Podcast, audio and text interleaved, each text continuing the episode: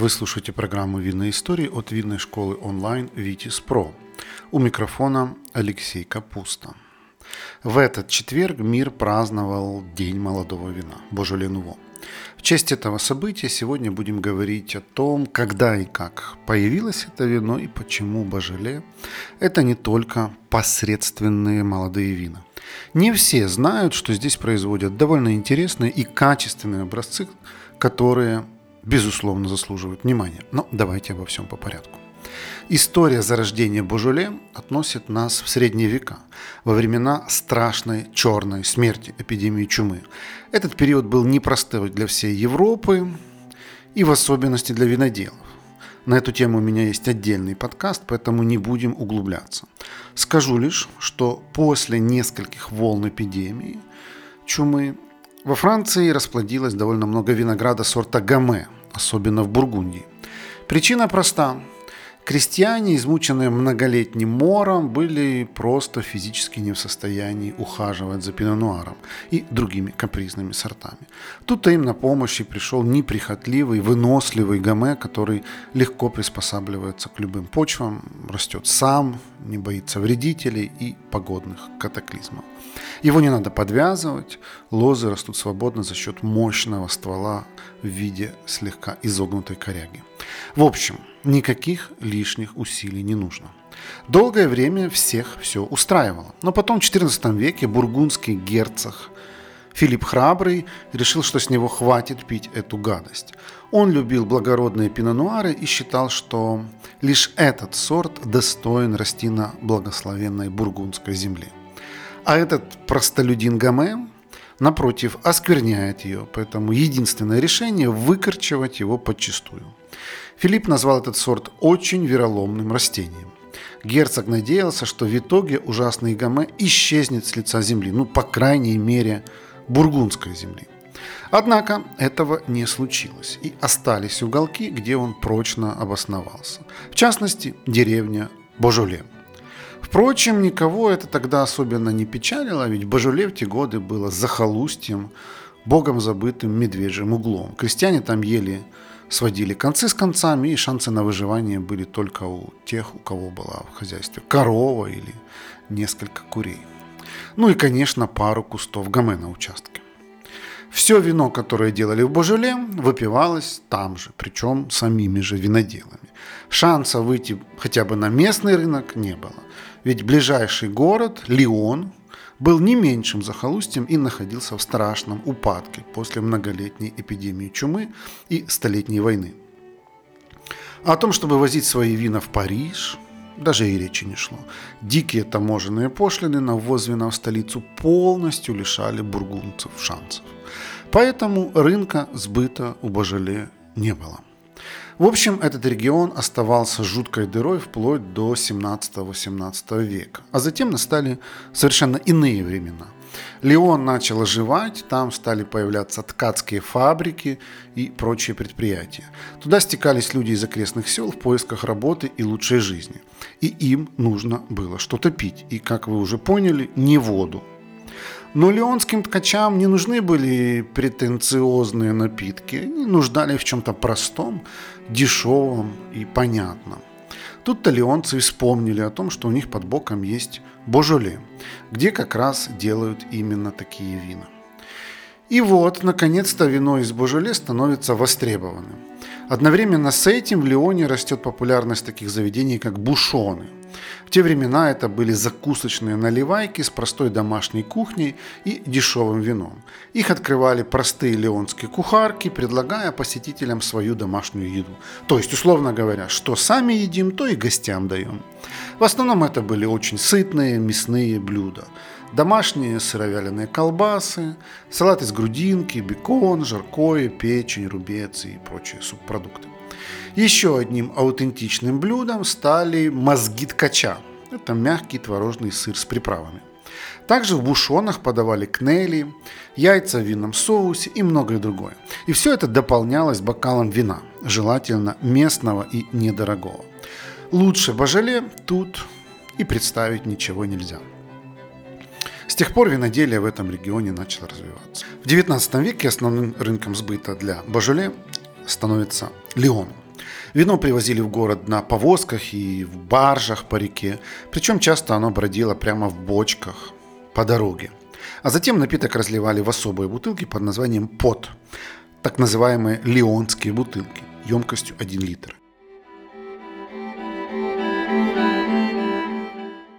Друзья, наши подкасты «Винная история» и второй винный подкаст медленно, но верно становятся лидерами своей нише по количеству прослушиваний. Нас слушают настоящие любители вина, а значит, у нас можно купить рекламу. Запросите наш медиакит по ссылке в описании к этому подкасту, и вы удивитесь, насколько доступной и результативной может быть реклама в подкастах. Позже ее объем уменьшили до 460 мл, и это вызвало немалое возмущение среди местных жителей. Они считали себя обделенными. Чтобы их порадовать, владельцы таверн придумали хитрый ход. Выставляли эти бутылки в линейку на барной стойке, а посетители платили за метр. В среднем он вмещал около 12 бутылок, а 13-ю давали бонусом. Пить Божоле в Лионе начинали уже в последнюю неделю октября, и это вино было самым популярным напитком в квартале Круарус. С тех пор повелось, что пить молодое Божоле во Франции начинали вскоре после сбора урожая, как только оно отбродит. Едва вино прибывало в город, по улицам прокатывалась волна безудержной радости. Вообще, традиция праздновать Дни молодого вина стара, стара как мир. Она восходит еще к античности, а то и более ранним временам. Как известно, в Древнем Риме сборщикам винограда сразу же после отжима давали так называемое вино рабов или лора. В эпоху раннего средневековья вино также поставляли на рынок довольно рано, через две недели после окончания сбора урожая. Во-первых, так владельцы виноградников решали популярную проблему хранения вина, ведь оно довольно быстро окислялось в бочках и превращалось в уксус. А так, с глаз долой и сердца вон, а деньги уже в кармане. Чем раньше успели продать молодое вино, тем лучше его качественно, соответственно выше цена. Да и потом народ отчаянно нуждался в новых запасах вина в это мрачное, холодное осеннее время. Впереди долгая холодная зима, и надо было как-то себя порадовать. Но каким образом День Божеле Нувой с деревенского праздника превратился в событие мирового масштаба? И как так вышло, что сегодня его пьют во всех уголках земного шара, а яркие бутылки с этим вином выдают за символ нового винного года? Это все случилось благодаря одной гениальной маркетинговой находке во второй половине 20 века. Но здесь для начала еще немного предыстории. Как вы знаете, во времена Второй мировой войны немцы ввели пошлины на вино и взяли его производство полностью под свой контроль. Лучшие образцы вывозили в Германию, и даже такое простое, непритязательное вино, как Божоле, было не очень-то доступно французам. Но вот, наконец-то, война заканчивается. Представьте себе первые годы после окончания оккупации. Франция, наконец-то, свободна и, что называется, празднует эту жизнь. И особенно популярно это было в Париже. Здесь люди толпами собирались на Монмартре и пили вино. И это были отнюдь не элитные образцы из Бордо или Бургундии, нет, обнищавший народ за годы оккупации. Этот народ выбирал себе более дешевое вино. Тут им на помощь, опять же, пришло Божоле, которое в послевоенные годы стало коммерчески популярным по всей Франции. Ближе к концу 40-х, началу 50-х его популярность только нарастает. Многие владельцы парижских бистро массово заказывают крупные партии у виноделов, причем стараются застолбить их сразу после сбора урожая. И вот, едва молодое божеле разлито по бутылкам, как его уже на всех парах везут парижанам, чтобы наполнить их жаждущие бокалы. Но затем, в 1951 году, французские власти издают ряд законов для регулирования контроля за происхождением и производством вин. И новые правила по касательной задевают молодое божеле. А именно, они запрещают продавать вина нового урожая раньше 15 декабря текущего года. Однако что делать, если люди жаждут уже в ноябре? Ведь как же праздник молодого вина и как же традиции? Да виноделам из Божеле это как-то невыгодно, и они начинают протестовать. Союз виноградарства Божоле начинает бороться за право отгружать свои вина раньше. В итоге в 1956 году власти идут им на уступку, разрешают продавать молодое вино, начиная с третьего четверга ноября, но только с пометкой «Нуво» на этикетке. Так Божеле стало единственным вином, для которого сделали исключение. Больше никто во Франции не имеет права так делать. Благодаря этому в середине 50-х годов День Божеле Нуво становится модным на территории Франции. Больше всего его любили парижане. Столичные заведения соревновались между собой, кто первый получит заветную партию молодого вина и возвестит на весь мир на вывеске. Божоле Нуво прибыло. А затем, в 1970-х годах, эта мода стала распространяться и по всему миру. И все благодаря человеку по имени Жорж Дюбов. Он был гениальным маркетологом и по совместительству одним из производителей Божоли. Разберем его маркетинговую стратегию. Во-первых, он сделал акцент, что Божоле – это не столько про вино, сколько про дух праздника. Именно его идеей было рисовать красочные плакаты с рекламой этого вина. Дальше Дюбов начал активно привлекать средства массовой информации. И по всему миру началась гонка за Божуле, чтобы успеть доставить его к заветному дню. Рынок заполонили картинки, как Божеле везут к потребителям всеми доступными способами. Летят самолеты, привет Божеле. Плывут пароходы, привет Божеле. Изображали даже воздушные шары, слонов и рикшей с этим вином. Разумеется, никто его так не возил, но Зато плакаты выглядели красиво и эффектно. Начиная с 1980-х, Жорж Дюбов развернул свою маркетинговую кампанию еще шире. Стал организовывать фестивали в Божоле. Это были полномасштабные праздники, на которые он приглашал музыкантов, певцов, актеров, политиков, рестораторов и прочих знаменитых людей. За это его прозвали «Папой Божоле». 1985 году правительство Франции обозначило официальную дату Дня Божоле-Нуво. Им стал день, когда это вино разрешено выпускать в продажу, то есть третий четверг ноября. И этот праздник стал дико популярным в США. Во-первых, потому что проходит за неделю до Дня Благодарения – Людей уже тянет как-то расслабиться и настроиться на праздничный лад. А тут еще маркетологи вовсю расхваливают Божеле Нуво и активно сватают его к традиционной индейке. Мол, более удачной гастропары сложно и найти. Ну а во-вторых, конец недели, впереди выходные, четверг это маленькая пятница и все такое.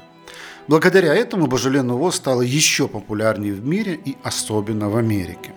Каждый третий четверг ноября им заполоняли полки магазинов, а рестораторы и торговцы были готовы щедро доплатить за то, чтобы заполучить новую партию первыми. Потребители, которые хотели попробовать вино этого года раньше всех, тоже не слабо раскошелились. Абсолютным рекордом стала сумма 1300 долларов за бокал. На волне этой популярности виноделы Божеле оказались в непростом положении.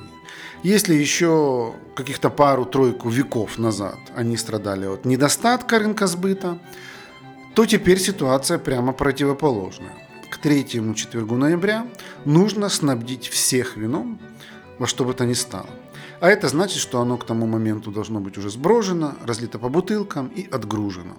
Непростая задача, учитывая, что сбор урожая в этом регионе заканчивается в среднем в начале ноября. В итоге виноделы Божеле приловчились помогать вину.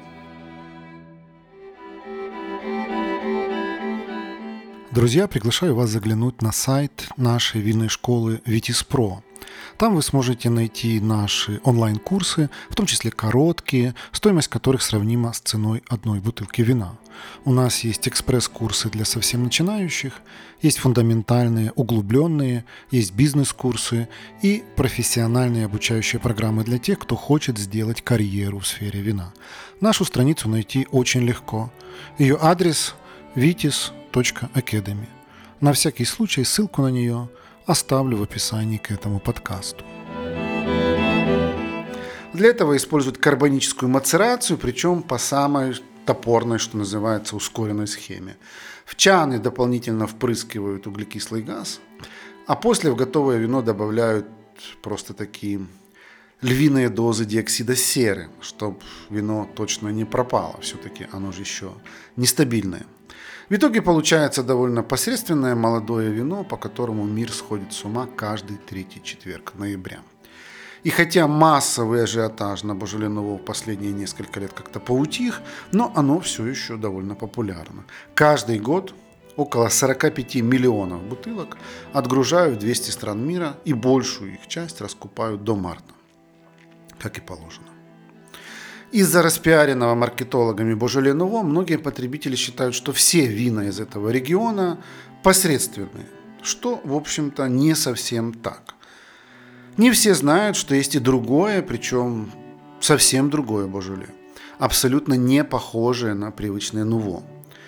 Причем делают его в той же деревне, из того же сорта винограда. Так в чем же разница? Один из секретов в том, что есть верхнее и нижнее Божоле – Граница между ними проходит в районе порта Вильфранш-на-Соне, с запада на восток. То попсовое молодое вино, о котором мы с вами все время говорили, оно снизу, то есть делают его из винограда, выращенного в Нижнем Бажуле. Там почвы не особо богатые, преимущественно известняк. Совсем другое дело верхнее Божоле. Это северная часть региона с гранитными почвами. Здесь растет виноград, из которого в дальнейшем получаются качественные вина, стоящие внимания. Их производит всего 10 коммун, которые объединены по названию Крю-Божоле. Эти вина выпускают в классической бургундской бутылке, так что если встретите вино с такой пометкой, советую взять и попробовать. На этом наше путешествие по Божоле завершено. А в следующий раз мы поговорим о событии, которое вошло в историю как суд Парижа и перевернуло отношение к винам старого и нового света. Не пропустите. Вы слушали программу «Винная история» от винной школы «Витис Про». Давайте дружить в соцсетях. В Телеграме наш канал называется «Второй бокал», в Инстаграме vitis.academy, а на YouTube мы называемся «Что пьем?». А если вам понравился этот подкаст и вы хотите помочь его распространении, то просто поделитесь им в своей соцсети.